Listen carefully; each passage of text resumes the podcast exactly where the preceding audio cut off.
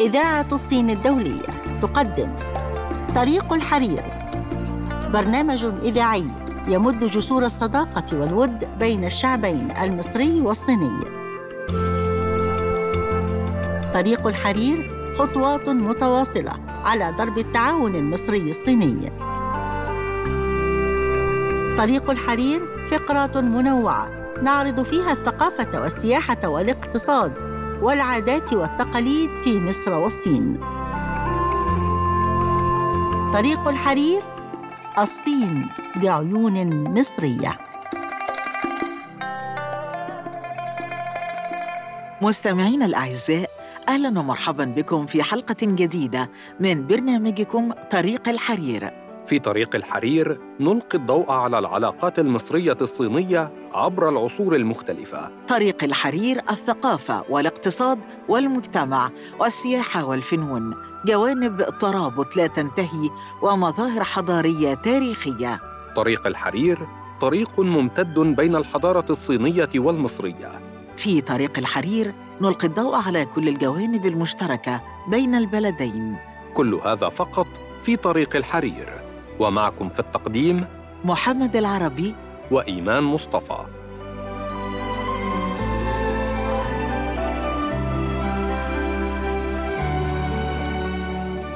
والآن أعزائي المستمعين مع فقرة الصين بعيون عربية والتي نتعرف من خلالها على كيفية نطق اللغة الصينية من خلال الاستماع إلى بعض الكلمات الصينية ومعرفة معنى تلك الكلمات.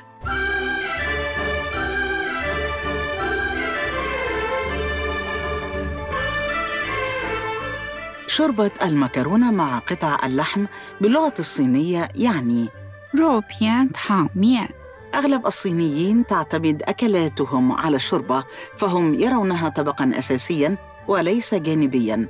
ولذلك يضعون فيه أغلب المكونات فدائما لا نرى على مائدة الطعام الصيني أكثر من صنفين والطبق الواحد يكون مركب من أكثر من عنصر.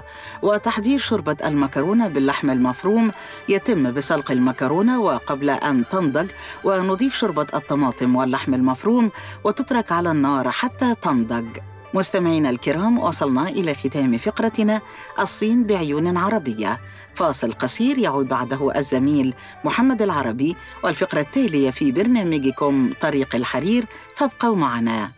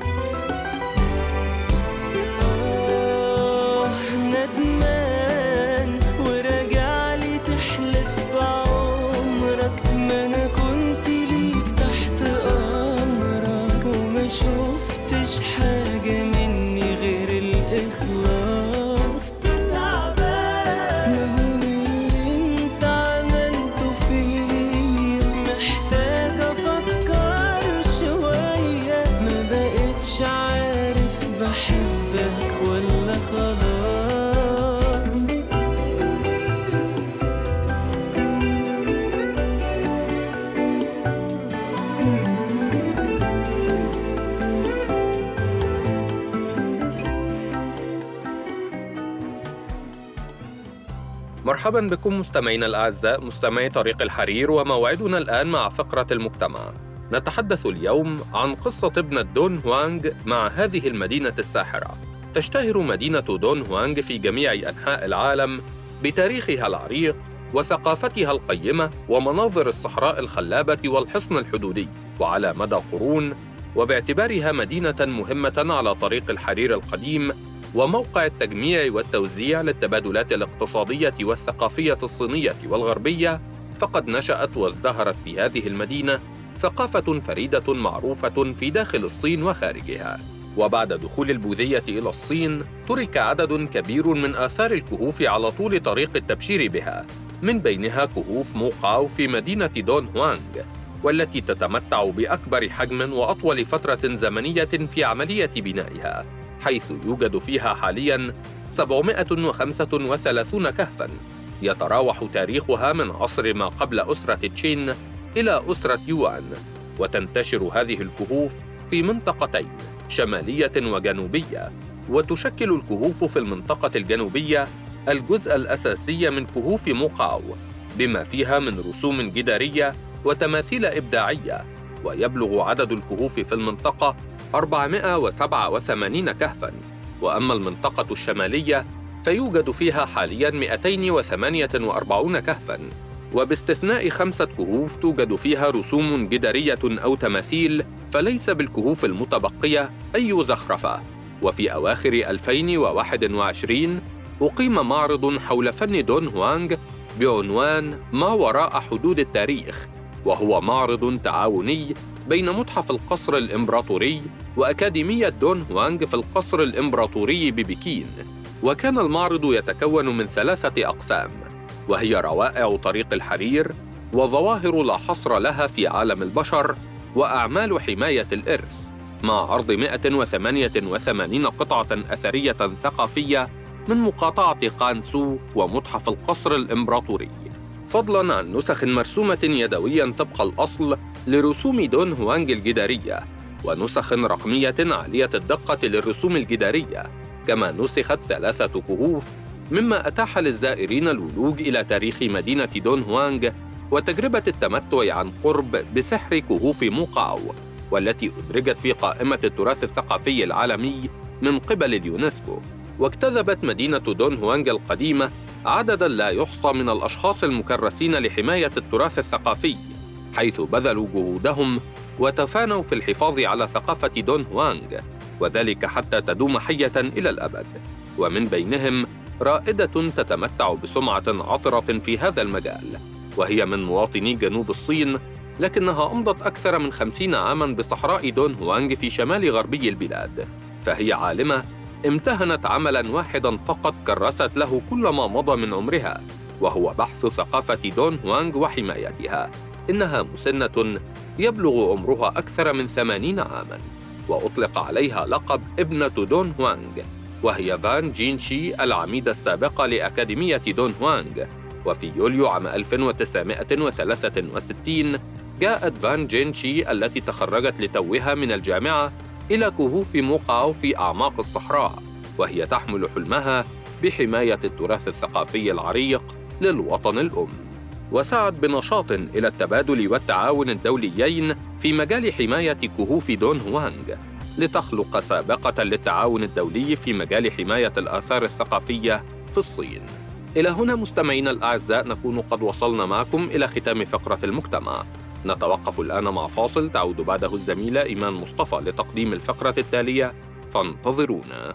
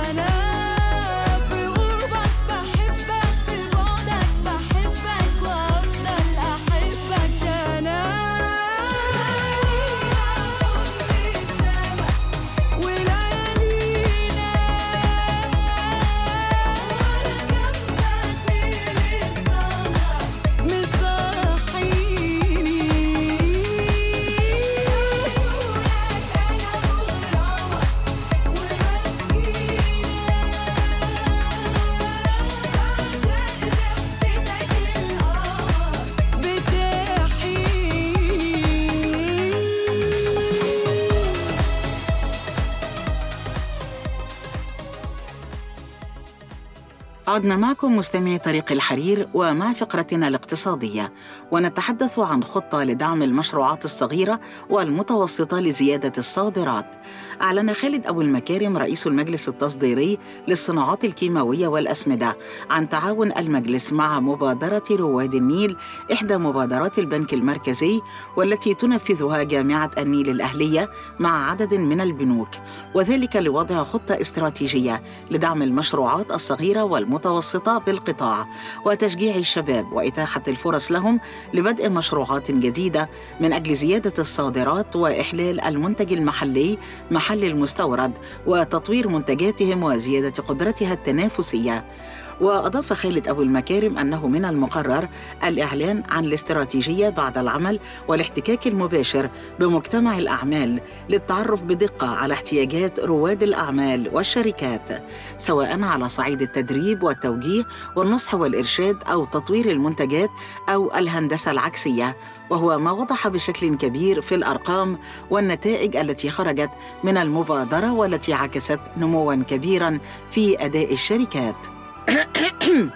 وفي الاقتصاد أيضا نتحدث عن سوق رأس المال الصينية ستشهد المزيد من فرص التنمية خلال عام 2022 وقال خبراء إنه من المتوقع أن تشهد سوق رأس المال الصينية تنمية سليمة مع توفير المزيد من الفرص خلال العام الجاري.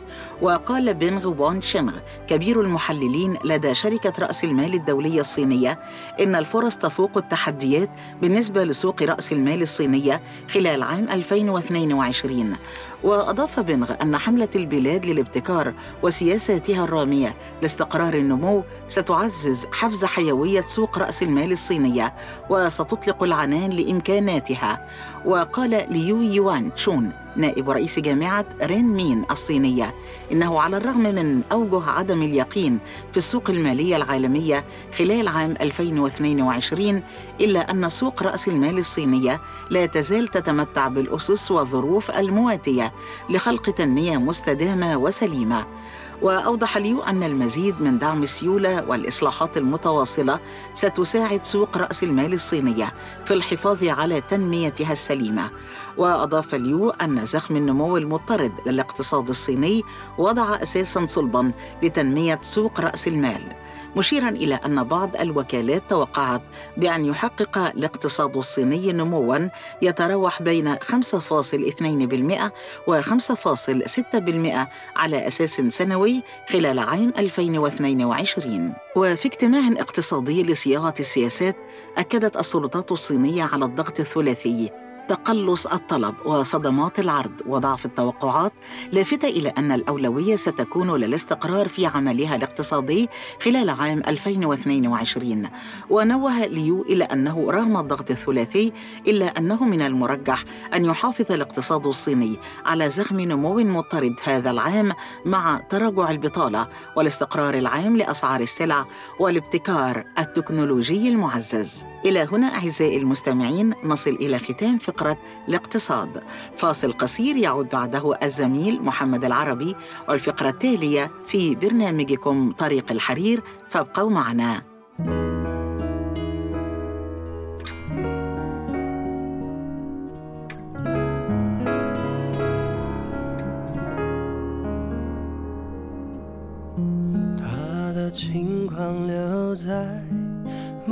一节车厢，地下铁里的风比回忆还重，整座城市一直等着我，有一段感情还在漂泊。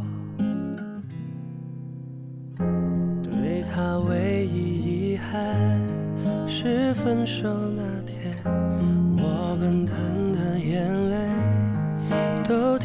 下来。若那一刻重来，我不哭，让他知道我可以很好。我爱他轰轰烈烈最疯狂。我的梦狠狠碎过，却不会忘。曾为他相信明天就是未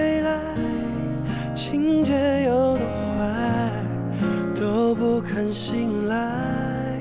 我爱他跌跌撞撞到绝望，我的心深深伤过，却不会忘。我和他不再属于这个地方，最初的天堂，最终的荒唐。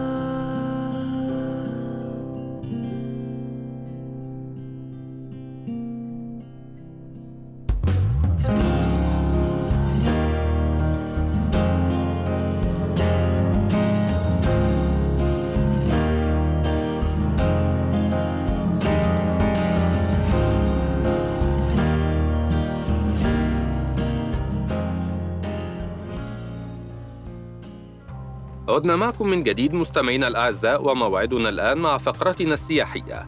ونتحدث اليوم عن قطاع السياحة في شانغهاي يجني 17.7 مليار يوان خلال عطلة عيد الربيع.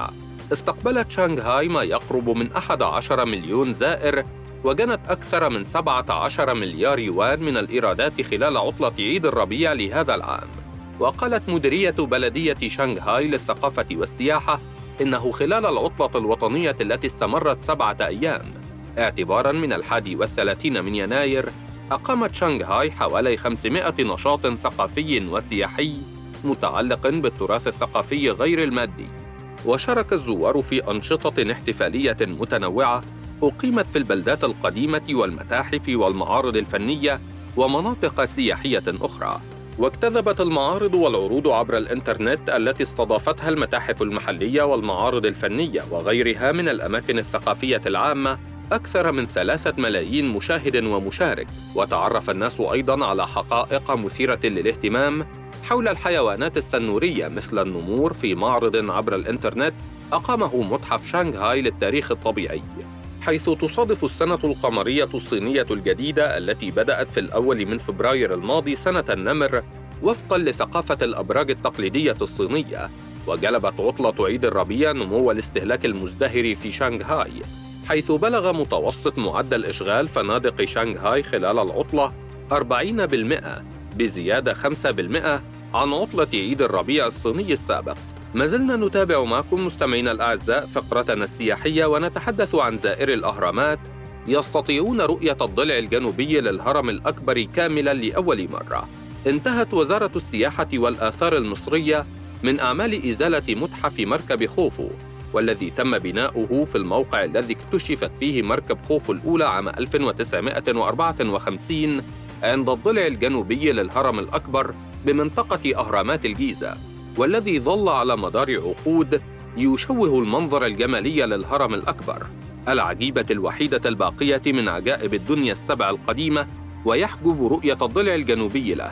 وأوضح الدكتور مصطفى وزيري الأمين العام للمجلس الأعلى للآثار أنه كان لابد من إزالة مبنى المتحف ليس فقط لأنه يشوه المنظر الجمالي للمنطقة بل لانتفاء الغرض من بنائه حيث تم نقل مركب خوفو الأولى في شهر أغسطس العام الماضي إلى مبنى متحف مراكب خوفو بالمتحف المصري الكبير والمجهز بأحدث الأساليب العلمية والتكنولوجية للعرض المتحفي. وذلك للحفاظ على المركب التي تعد أكبر وأقدم وأهم أثر عضوي مصنوع من الخشب في التاريخ الإنساني. وعرضها بطريقة لائقة تتناسب مع أهميتها التاريخية والأثرية. وأضاف أشرف محي الدين مدير عام منطقة أهرامات الجيزة أن المتحف القديم الذي تمت إزالته لم يكن مجهزاً بوسائل عرض وأساليب علمية تواكب أساليب وطرق العرض الحديثة والمتطورة كما يفتقر لوسائل وأساليب الإتاحة للسياحة الميسرة. إلى هنا مستمعينا الأعزاء نكون قد وصلنا معكم إلى ختام جولتنا السياحية.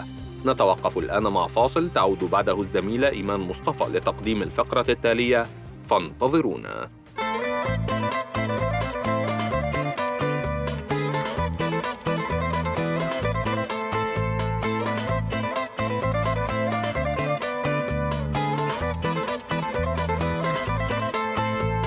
One.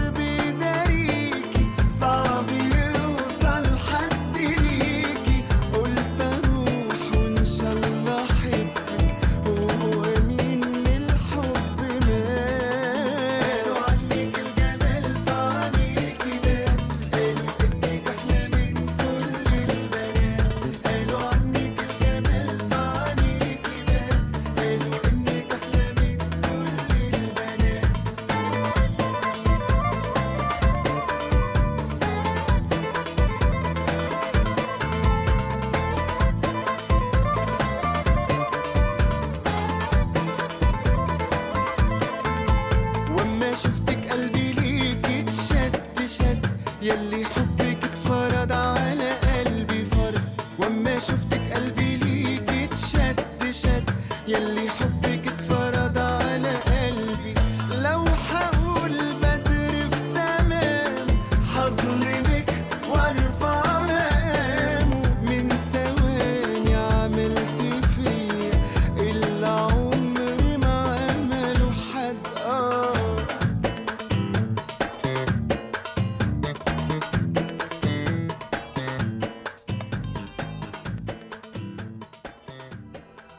أهلا بكم من جديد مستمعي طريق الحرير ومع فقرتنا الثقافية.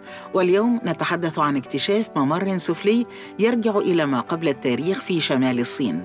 أعلن معهد بحوث الآثار الثقافية وعلوم الآثار بمنطقة منغوليا بشمالي الصين اكتشاف أطلال ممر سفلي يرجع إلى ما قبل التاريخ بالمنطقة. ويقع الممر السفلي في موقع مدينة حجرية قديمة بمحافظة تشينغ شويخي الحالية في منغوليا الداخلية حيث اكتشف معه أكثر من عشرين من الأطلال بما فيها بوابات للمدينة وأسوار وأسس للمباني ومقابر وقطع من اليشم وفخار وأدوات من العظام. وينتمي موقع المدينة الحجرية القديمة الذي تبلغ مساحتها حوالي 1.38 مليون متر مربع إلى ثقافة لونغيشان وهي حضارة تعود إلى أواخر العصر الحجري الحديث في الروافد الوسطى والدنيا للنهر الأصفر. ويقع الممر الطويل والضيق إلى عمق من خمسة إلى ستة أمتار تحت الأرض حيث يبلغ عرضه من متر إلى ثلاثة أمتار وارتفاعه مترين ويربط الممر المدينة القديمة من الداخل والخارج. وقال الباحثون إن هذه الاكتشافات تتسم بقيمة هامة للدراسات الثقافية لعصور ما قبل التاريخ وأصول الحضارة في المناطق الشمالية بالصين. وفي الثقافة أيضاً. نتحدث عن الجديد في الصالون الأول لفن الخزف بتنظيم قطاع الفنون التشكيلية. في إطار استراتيجية قطاع الفنون التشكيلية بوزارة الثقافة التي تبناها مؤخراً باستحداث عدد من الأحداث الفنية النوعية والتي بدأها بصالون النحت وصالون الجرافيك وصالون الفن المعاصر لمجال التجهيز في الفراغ وأعلن قطاع الفنون التشكيلية عن استعداده لإقامة الصالون الأول لفن الخزف بقصر الفنون. وقد أصدر دكتور خالد سرور رئيس قطاع الفنون التشكيلية قراراً بتولي الفنانة التشكيلية الدكتورة زينب سالم مهمة الكوميسير العام لهذه الدورة التأسيسية والتي أكدت أنها خطوة هامة جدا جاءت بعد توقف بينالي الخزف الدولي الذي كان يعد حدثا هاما لفناني هذا المجال وكان فرصة جيدة لتقديم إبداعاتهم من أفكار وتقنيات حديثة.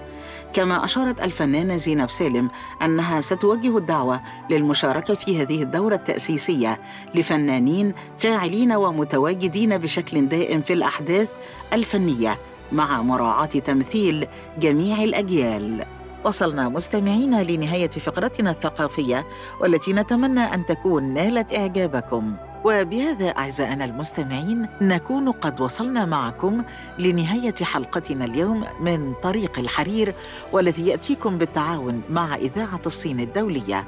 وإلى اللقاء وحلقة جديدة من طريق الحرير. كان معكم في هذه الحلقة إيمان مصطفى. ومحمد العربي. رئيس التحرير. هبة رجب. فريق الإعداد ولاء العقاد ومنى حسن إخراج وليد إمام هندسة الصوت كريم سيد.